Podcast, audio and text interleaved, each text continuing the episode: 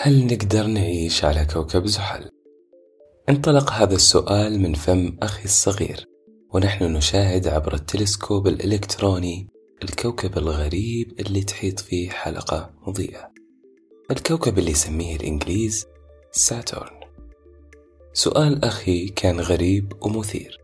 ليه صبي مع تجاوز الإثنى عشر سنة يسأل عن الحياة على هذا الكوكب بالتحديد؟ أعتقد أنكم عرفتم ليه هذا الكوكب بالتحديد. السبب هو شكل زحل المميز بالتحديد الحلقة اللي تحيط فيه. من خلال التلسكوب يبدو الكوكب وكأنه عين حسناء تحلق فينا. تنتظر مننا اكتشافها الاقتراب منها وزيارتها. سألت نفسي هل جن أخي؟ خاصة وأنا أسمعه خلال تحديقه في زحل متمتما بأبيات إيليا أبو ماضي اللي يقول فيها ليت الذي خلق العيون السوداء خلق القلوب الخافقات حديدا. عود فؤادك من نبال لحظها أو مت كما شاء الغرام شهيدا. مرحبا بكم في حلقة من عنوان لعيون زحل ونص أنس بن حسين وصوت مشاري السحمان في بودكاست زمكاني. قال توفيق الحكيم في كتابه عصفور من الشرق. الخيال هو ليل الحياة الجميل. هو حصننا وملاذنا من قسوة النهار الطويل. إن عالم الواقع ما يكفي وحده لحياة البشر. إنه أضيق من أن يتسع لحياة إنسانية كاملة.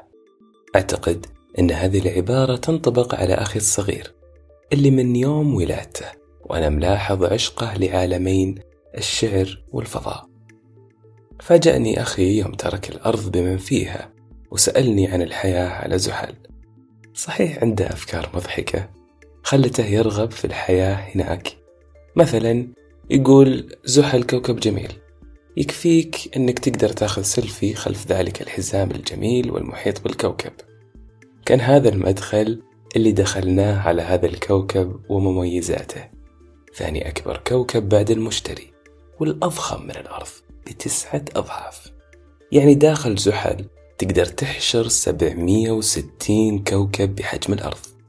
هذا الحكم بحسب أخي الصغير معناه لن يوجد على سطح زحل أي نزاع على الأراضي. كل فرد من السبعة فاصل ثمانية مليار نسمة على الأرض بيمتلك قصر بحديقة ضخمة. ابتسمت على فكرة أخي. ابتسامة اختفت بشكل سريع. عندما عرفنا أن أرض زحل مختلفة عن أرضنا. هي ليست صلبة. نعم زي ما أقول لكم. بل غازية. يعني لو جلست على الأرض ممكن أنك تغوص في أرض غازية وكل ما كان وزنك أثقل كل ما غصت في أكوام الغاز. الهيدروجين والهيليوم يمثلون معظم المادة المكونة لكومة الغاز هذه حيث يعتبر زحل عملاق غازي. لو شلته بين يدينك ورميته في البحر الأحمر فهو بكل أريحية راح تلقاه يطفو فوق الماء بسبب كثافته الضعيفة جدا. أخي الصغير ما أقتنع ويبدو أنه مصر على ترك الأرض بأي شكل كان. ما أدري وش السبب ولكن اللي أعرفه هو أنه دافع عن زحل قائلا. صدقني نقدر نتكيف مع غازية هذا الكوكب؟ المسألة كلها أننا ما تعودنا عليه. هنا مارست سطوتي عليه وقلت له وما كل المطالب بالتمني تأتي الرياح بما لا تشتهي السفن. يا أخي الحبيب شوف إيش كاتبين عن زحل. كوكب تضربه رياح عاتية كل سنة. هذه الرياح تتسبب في تغيير الحرارة بشكل ما يخلينا نقدر نعيش. أخي هذه المرة هو اللي مارس علي سطوة خياله. ورغبته في السفر وقال لكن سنة زحل بثلاثين سنة من سنوات أرضنا. طبعا مدار زحل أبعد من مدارنا والمدة اللي ياخذها عشان يكمل دورة كاملة حول الشمس. عنيد هذا الولد. مو بس عنيد إلا كمان مثقف لأني حاولت أقول له أنت تفكر في المستحيل. وقتها رد علي ببيت شعري وقال أعلل النفس بالآمال أرقبها. ما أضيق العيش لولا فسحة الأمل. في النهاية اكتشفت أن توقعي كان صحيح. أخي مبهور بشكل زحل.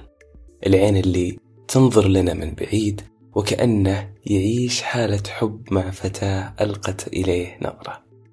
هو مبهور بالحلقة الملتفة حول الكوكب أكثر من خصائص الكوكب نفسه. واكتشفت أن عبارة الحب أعمى صحيحة جدا. أخي لا يرى أي عيب في كوكب يبعد عننا 1.2 مليار كيلومتر. هل لأن العشب في الضفة المقابلة أكثر اخضرارا من العشب في ضفتنا؟ ولا الولد مجرد مشروع مراهق يحتاج يصحصح للحياة بعد سكرة خيالية جامحة؟ ما وقف كلام عن الحلقة حول الكوكب وتفنن في وصفها. وكأنه يوصف إكسسوارات ترتديها الفتاة ذات النظرة الفاتنة في الفضاء. فالجسيمات الصغيرة اللي تكون حلقات زحل في مخيلته هي وسيلة تواصل متطورة بينه وبين زحل. جسيمات تتناهى في الصغر لتصل إلى مايكرومتر واحد. يعني لو قسمت المتر إلى مليون قطعة القطعة الواحدة هي المايكرومتر. مشكلة أخوي زي مشكلة أي إنسان ينظر للوحة من بعيد. يراها قمة في الروعة والجمال والتناغم. بس لو أقترب شوي من اللوحة بيلاحظ خربشات فرشات الألوان المزعجة والقبيحة. أخي بعيد عن هذا المشهد ويشوف الصورة الكلية من بعيد. وبالطبع هي صورة جذابة. ما راح أمارس دور الأخ المتفهم وأقول تقدير أخي لا غبار عليه بل راح أقول تقديره عليه غبار ونص حرفيا.